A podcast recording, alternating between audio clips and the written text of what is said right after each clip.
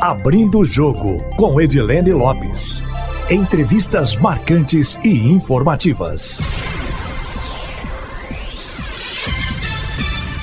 Abrindo o Jogo de hoje é com Christian Barbosa, o maior especialista em produtividade do Brasil, com sete livros publicados sobre o tema.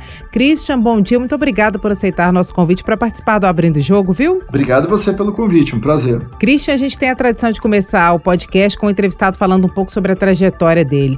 Fala pra gente sobre a sua formação e como é que você chegou a esse ponto em que você está hoje, sendo considerado o maior especialista em produtividade do Brasil. Bem, eu comecei com uma empresa de tecnologia muito jovem jovem, tinha 15 anos quando eu fundei essa empresa, acabou crescendo pra caramba.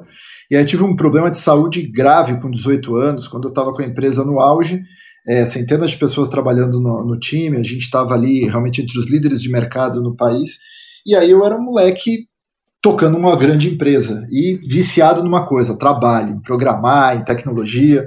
E aí eu comecei a trabalhar de segunda a domingo, sem exceção, isso começou a me gerar vários problemas de saúde, vários problemas aí é, sérios que eu tive.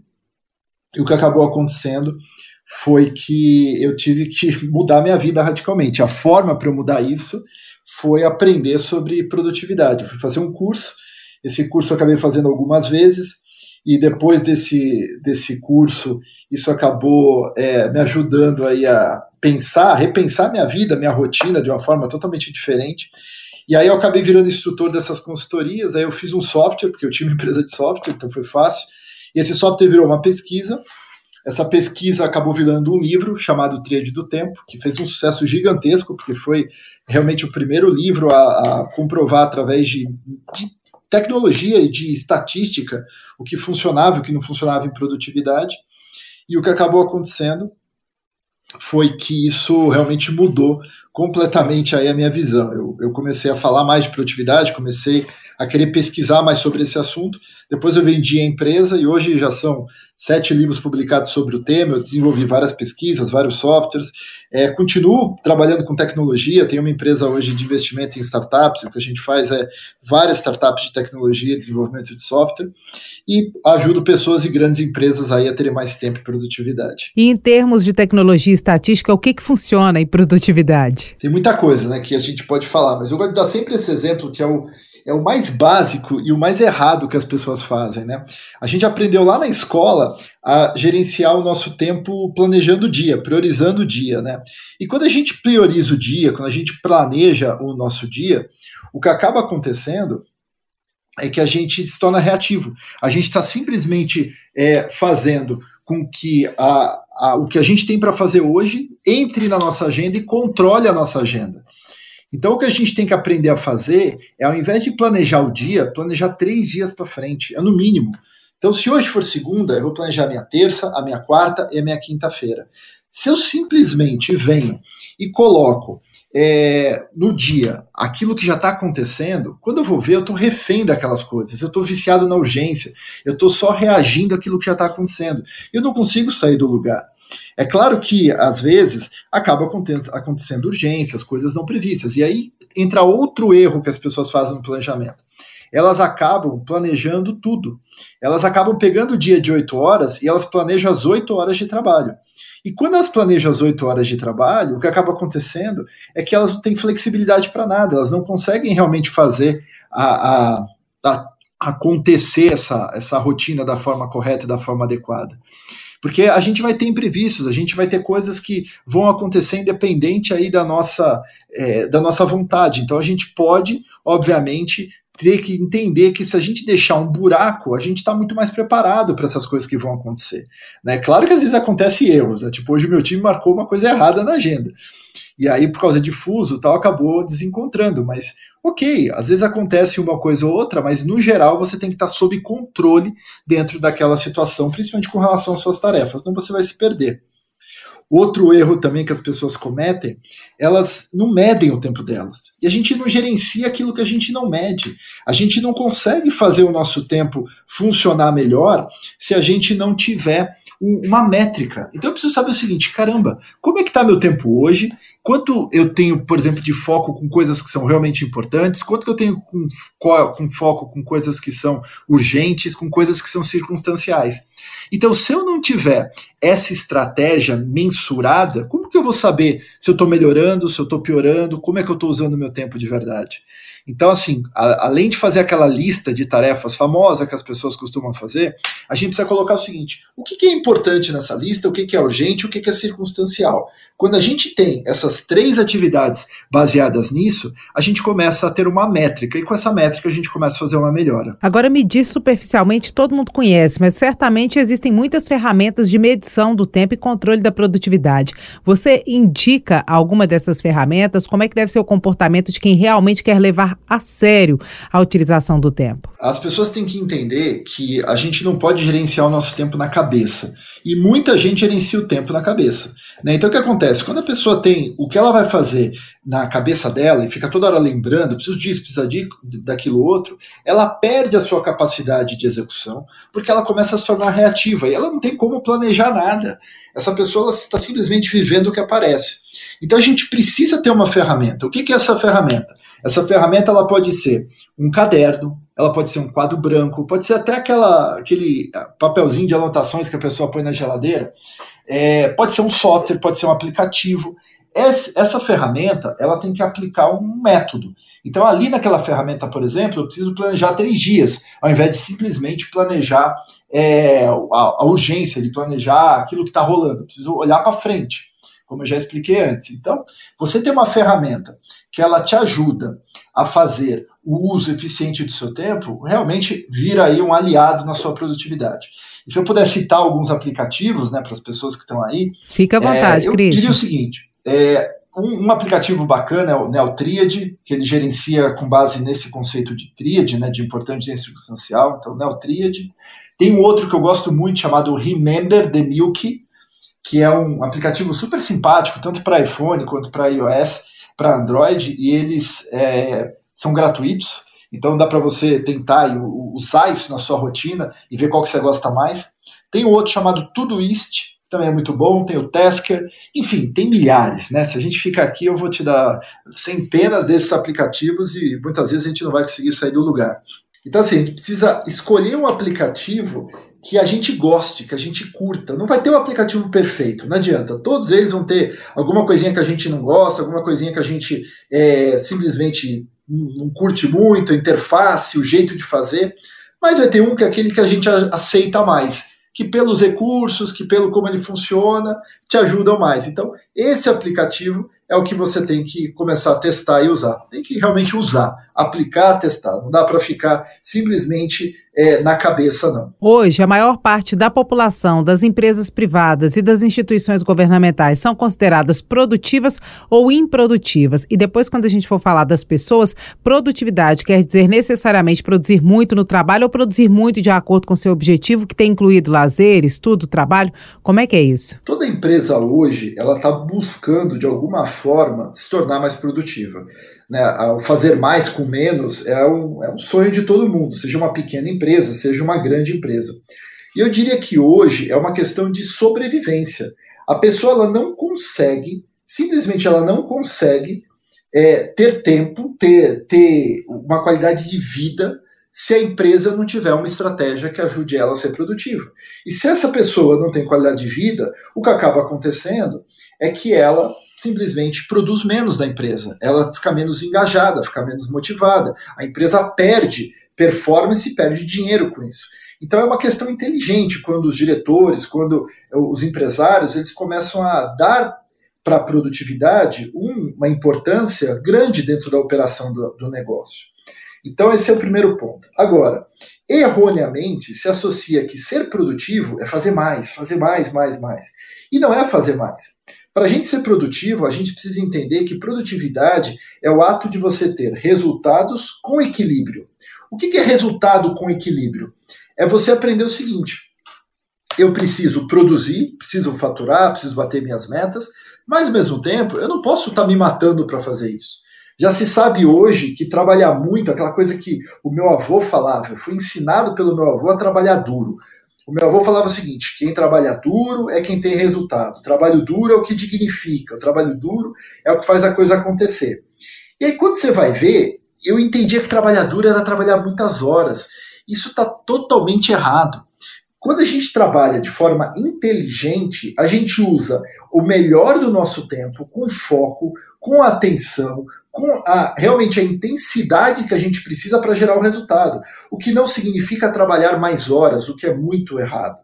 Então, assim, quem hoje já está mais do que provado, quem faz aí longas cargas horárias, aí, sabe, jornada de trabalho com 60, 70 horas na semana, essa pessoa simplesmente não consegue gerar o resultado que precisa. Simplesmente ela fica totalmente é, ali é, perdida dentro daquele resultado. Agora, Christian, por que, que a gente normalmente não faz o que a gente precisa fazer? Não sei se isso vai estar relacionado ao conceito de procrastinação, como é que você trata isso, mas por que às vezes a gente precisa muito fazer algo e não faz essa coisa, que é essencial, é fundamental? É, eu escrevi um livro, foi uma pesquisa de um ano, justamente com esse título, né? Por que, que as pessoas não fazem aquilo que deveriam fazer?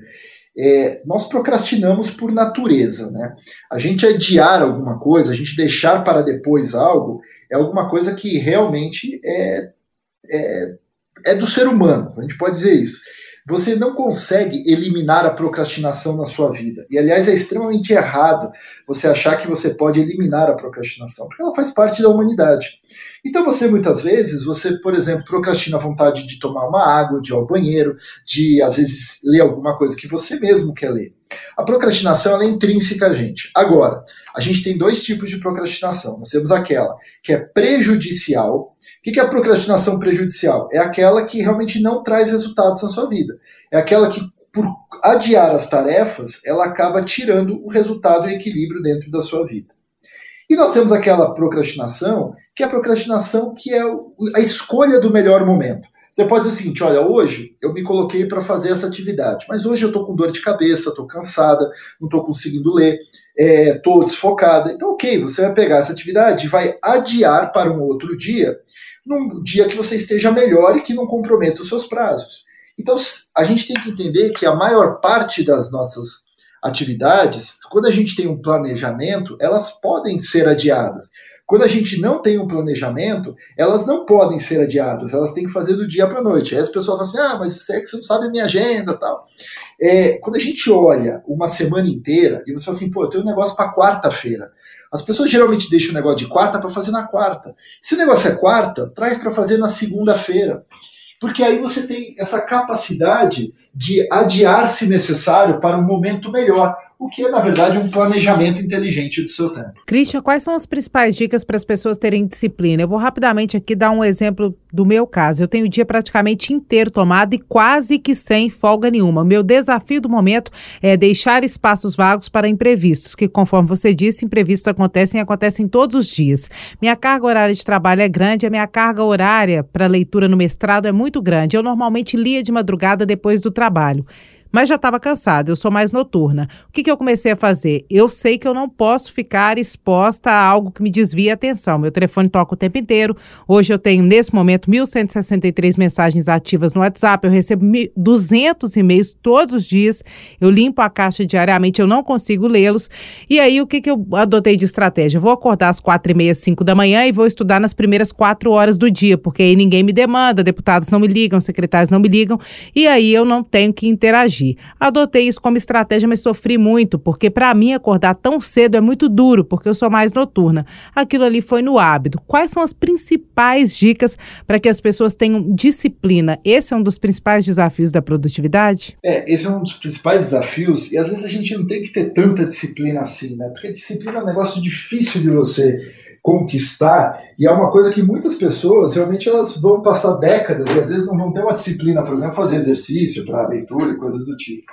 Eu acho que a gente tem que abusar é de duas coisas. Primeiro é desse plano. Quando a gente coloca horários dentro da nossa semana e a gente fala assim, olha, eu vou ler das seis e meia da manhã às sete da manhã religiosamente, você começa a ter consistência de fazer isso e não a motivação de fazer isso, você começa a ter consistência, ou seja, eu faço isso a partir daquele contexto que eu preciso, eu entendo a necessidade, eu começo a avaliar o porquê que eu tenho que fazer aquela atividade para mim mesmo, isso mobiliza o meu cérebro para, obviamente, começar a atividade. Isso ajuda. Então, assim, as pessoas têm que ter essa, esse calendário muito bem planejado, essas atividades que a gente tem que fazer no nosso dia muito bem alocadas, para que a gente consiga, é, com essa essa alocação de tempo, ter mais consistência na execução. E pela consistência vai vir a disciplina. Agora, você falou uma coisa muito bacana, né? eu sou mais noturna do que é, diurna. E essa é uma verdade. O que a gente tem que fazer são duas coisas. Entender primeiro esse nosso cronotipo. É, tem pessoas que são mais noturnas, outras pessoas são diurnas. E aí a pessoa que é noturna, por exemplo, como é o seu caso, vai sofrer de fazer atividades, por exemplo, durante a manhã.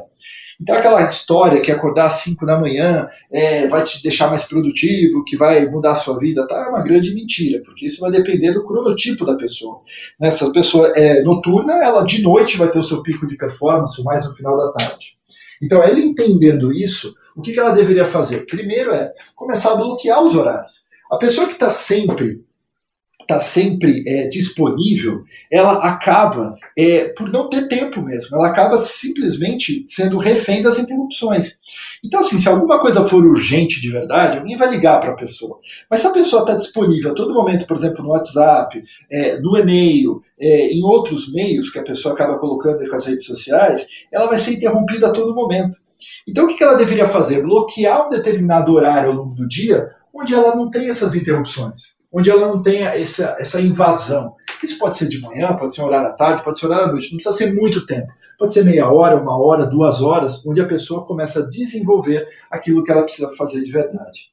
E outro ponto, né? Você falou também do, do seu doutorado, né? Do mestrado. do mestrado. No doutorado, eu nem sei se eu vou estar viva, porque. Só Deus. É, quando a gente tem alguma coisa que tem é, um excesso aí que a gente tem que aprofundar mesmo de conteúdo, né? A gente precisa aprender a aprender mais rápido, por exemplo. Hoje a, a gente pode aumentar a nossa velocidade de leitura, a gente pode aprender a nossa, a aumentar a nossa, a nossa capacidade de retenção, a forma de sumarizar, por exemplo, um texto faz muita diferença. Já se sabe hoje, por exemplo, que aquela pessoa que pega, vai fazer uma prova, por exemplo, ela estuda tudo para a prova num dia antes, ela não vai ter resultado é, tão bom quanto a pessoa, por exemplo, que ela espaça o seu aprendizado. Vê um pouquinho hoje, um pouquinho amanhã, um pouquinho dali uma semana. O espaçamento, já tem tantos estudos científicos que comprovaram que o nosso cérebro precisa esquecer para poder aprender. A partir do momento que eu esqueço alguma coisa, eu tenho que, depois de alguns dias, fazer um novo esforço para aprender de novo aquela informação, para recuperar a informação que está no nosso cérebro, aumenta demais a nossa retenção. E aumentando a retenção, a gente diminui nosso esforço de tempo para aprender alguma coisa. Enfim, tem muita técnica que a gente pode, obviamente, aí, usar. E uma delas é a própria leitura dinâmica, que apesar de ser é, impossível a pessoa falar assim, ah, vou triplicar minha velocidade de leitura. A ciência já provou que isso, sem perda de compreensão, não é possível. Mas dá para a gente aumentar uns 20%, 30% a velocidade de leitura com compreensão total. E 20%, 30% já é uma economia de tempo gigantesca, que faz uma diferença enorme na nossa vida. Christian, um grande desafio da produtividade, pode-se dizer assim, é a falta de persistência. E vamos ficar no campo dos estudos, só para o exemplo ficar um pouco mais claro. Quando a gente chega em dado momento da matéria, quando vai trabalhar alguma métrica, por exemplo, alguma metodologia de pesquisa, algo que é difícil para você, você chega naquele ponto, aí você começa a procrastinar. Ah, hoje eu não quero ler isso, não, vou empurrar para amanhã porque está difícil e tal. Você acaba perdendo um pouco da sua persistência. Isso é ruim? Como é que resolve essa questão? De chegar no momento que você acha difícil e aí aquilo começa a te travar. A pergunta é: será que a pessoa ainda precisa daquilo, né? Porque às vezes a gente procrastina coisas, a gente está adiando coisas que a gente nem precisa mais. Mas como a gente se comprometeu, como a gente falou, ah, eu vou fazer isso, você acaba gastando um tempão para aquilo. Então, o primeiro ponto é avaliar. Eu realmente preciso disso, eu posso cancelar essa atividade. Segundo ponto é, se realmente for alguma coisa que deve ser feita, eu preciso começar a avaliar o seguinte, tá, quais são os prós e os contras dessa atividade ser concluída? Porque nós temos pessoas que elas, elas se motivam por alguma coisa que elas vão ganhar. Ah, então se eu ler isso aqui, se eu fizer essa atividade que é difícil, eu vou ganhar tal coisa. Agora, tem pessoas que elas vão se motivar pelo medo de perder algo. Se eu não fizer essa atividade, isso vai acontecer e eu não posso deixar que isso aconteça. Então, quando eu penso sobre isso, quando eu começo a avaliar os prós e os contras, eu começo a dar mais argumentos para o meu cérebro entender o que ele precisa fazer. E outro ponto, é, às vezes a atividade está difícil, está complexa e a pessoa ela fica adiando porque a coisa é grande demais. Ao invés dela pegar, por exemplo, e quebrar uma atividade de 5 minutos, de 10 minutos, de 20 minutos, onde fica muito mais fácil fazer essa execução, ela, ela não faz. Ela quer colocar uma tarefa de duas, três horas e ela nem começou essa tarefa de verdade. Então, o melhor que essa pessoa, ela fala assim: olha, eu vou fazer 15 minutos desse negócio. Porque quando você faz 15 minutos, depois você dobrar para meia hora é mais fácil do que você pegar uma hora e dobrar para duas horas. Então, quebrar e espaçar são duas coisas que funcionam muito para a gente ser produtivo. Desses sete livros que você escreveu, quais seriam as dicas de ouro para quem hoje, pessoalmente, não digo empresas nem instituições, procuram ser um pouco mais produtivas, querem sentir que são aquelas pessoas que são realizadas, que rendem de alguma forma, que cumprem suas metas? Eu acho que as pessoas elas têm que, sem dúvida nenhuma, se eu puder dar uma dica de ouro, seria a pessoa parar para entender aquilo que realmente é importante na vida dela. Porque as pessoas estão tão confusas, estão tão cheias de tecnologia, tão cheias de redes sociais, que o que acaba acontecendo é que essas pessoas elas não têm tempo para entender o que elas querem de verdade. Elas não têm tempo para avaliar aquilo que é importante de verdade. Então o que acaba acontecendo é que essas pessoas simplesmente elas estão sobrevivendo e não estão vivendo. Elas estão na roda dos ratos ali. Acorda de manhã, vai para a rodinha, e roda, roda, roda, se cansa, paga a conta no final, dorme para rodar no dia seguinte. Então, o que a gente tem que parar para entender é o seguinte: o que, que eu quero de verdade para a minha vida? E às vezes, quando a gente pensa em vida, é, um, é, um, é muito longo esse, esse período. É longo demais. O que, que a gente deveria pensar? O que, que eu quero para os próximos 90 dias da minha vida. Talvez fique mais fácil, mais próximo da pessoa avaliar aquilo que ela quer de verdade. E quando ela começa a avaliar aquilo que ela quer num período menor, fica mais fácil, talvez, ela elucidar aquilo que ela quer num período maior. Então, parar para entender o que é importante é o que vai tirar você de fazer coisas que você não precisa, é o que vai te dar mais foco, mais atenção e vai te ajudar a dizer não. Porque as pessoas elas dizem sim para tudo porque elas não têm essa avaliação do que precisa ser feito. Uma das suas dicas para gestão do tempo é que a pessoa blinde a própria mente. Como é que faz isso? Parecendo professor de meditação, né? Agora vamos blindar a mente. É possível fazer? Acho assim, é, blindar a mente é um termo que é até infeliz de falar, né? Porque a mente em si é, ela precisa ser treinada, mais do que blindada, né? Mas quando a gente treina a nossa mente, a gente pode, obviamente, desenvolver aí uma mente que está mais é, pronta para, por exemplo, dizer não, para focar, para fazer aquilo que a gente precisa. A nossa mente, ela funciona através da criação de histórias internas que a gente cria. Então, quando você pensa em alguma coisa, ah, eu vou fazer esse projeto, aí ela vem a sua mente conversar com você. Nossa, mas você nunca fez algo assim. Nossa, mas não vai dar certo. Nossa, mas você não sabe fazer. Então, se você tem ouve essas histórias, essas histórias começam a anular o quê? A sua produtividade, a sua execução, o seu tempo como um todo. Agora, a partir do momento que você começa a treinar os seus pensamentos, treinar a sua mente para, por exemplo, contar uma história diferente, para mudar a forma como você está interagindo com as pessoas, para entender a forma como você interage com você mesmo, isso começa a funcionar diferente. Então, uma forma de você fazer isso é dar comandos. Então, por exemplo, você pensar, é, pensou num projeto, já atualmente ah, não vai dar certo, vai funcionar, etc. O que você pode fazer? Começa a visualizar esse projeto acontecendo, como se você estivesse na, na tela de um cinema. Então você está sentado, por exemplo, e você está se vendo na tela do cinema fazendo esse projeto acontecer. Isso começa a criar uma estrutura de memorização, uma estrutura neurológica, que começa a reforçar esse padrão de comportamento diferente e, ao mesmo tempo, prepara você para contar uma história completamente diferente da que você vem contando na sua vida. Então, assim, tem tantas formas da gente treinar a nossa mente, tantas formas, e a gente perde essa oportunidade, fazendo com que a mente simplesmente fique livre, leve e solta.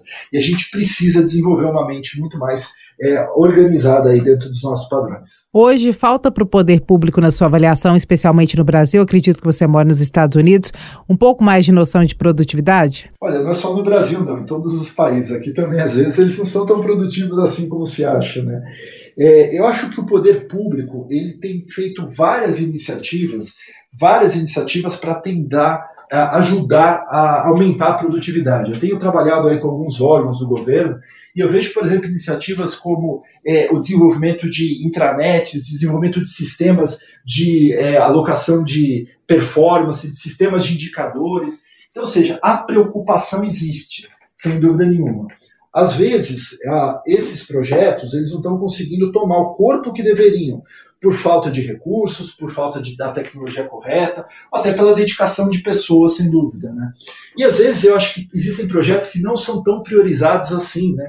Então, às vezes, aqueles projetos que são mais sensíveis para a população, que se tivessem uma estratégia produtiva, faria uma diferença na vida de milhares de pessoas, são postergados ou são deixados para depois, porque outro, uma outra coisa que talvez apareça mais por causa de fulano, beltrano, que é, vai ser feita. Então, quando a gente começar a priorizar aquilo que realmente é importante e já usar essa máquina do governo, porque a gente tem profissionais excepcionais no serviço público. Né? A gente tem profissionais com uma qualidade técnica muito boa. Então, se a gente colocar esses profissionais fazendo as coisas certas, no momento certo nas prioridades certas, a gente vai ter um país melhor para todo mundo. Beleza, nós estamos caminhando para o finalzinho. Vamos para um bate-bola rapidinho? Vamos. Então vamos lá. Eu te dou uma palavra ou poucas palavras e aí você também papum rapidinho. Vamos lá? Vamos lá. Três principais dicas de liderança. Aprender a priorizar, aprender a pensar de forma mais racional, baseada em dados e uh, ter métricas. Profissões do futuro. A gente não sabe ainda como vão ser as profissões do futuro, acho que elas estão sendo criadas nesse momento. Porém, acho que se a gente tiver a habilidade de é, aprender sempre, a gente vai estar preparado. Mas com certeza essas profissões vão estar ligadas à tecnologia, a dados, que não dá mais para você separar isso da vida humana. Gerenciamento de crise. Essencial a gente entender, essencial a gente parar para pensar como fazer isso na nossa própria vida. Então, eu acho que é fundamental você ter sempre um plano B e um plano C para as coisas. Produtividade é. Equilíbrio com resultado. Beleza, Christian, muitíssimo obrigado por ter aceitado, viu? Não, obrigado a você. Muito obrigado. A gente agradece muito. Eu estou te esperando para uma live no dia que você estiver disponível, porque a CBF com calendário de jogos dessa vez ah, é, me fala. atrapalhou nossos planos. Vamos fazer sim. um Beleza. Abraço. Um abraço. Falou. Tchau. Nosso agradecimento também aos nossos ouvintes que acompanham o podcast Abrindo o Jogo. Quem quiser enviar sugestões pode fazê-lo pelo e-mail edilenelopes.com.br ou também pelo meu Instagram, arroba repórter Edilene Lopes. Uma ótima semana para vocês. Abrindo o Jogo com Edilene Lopes.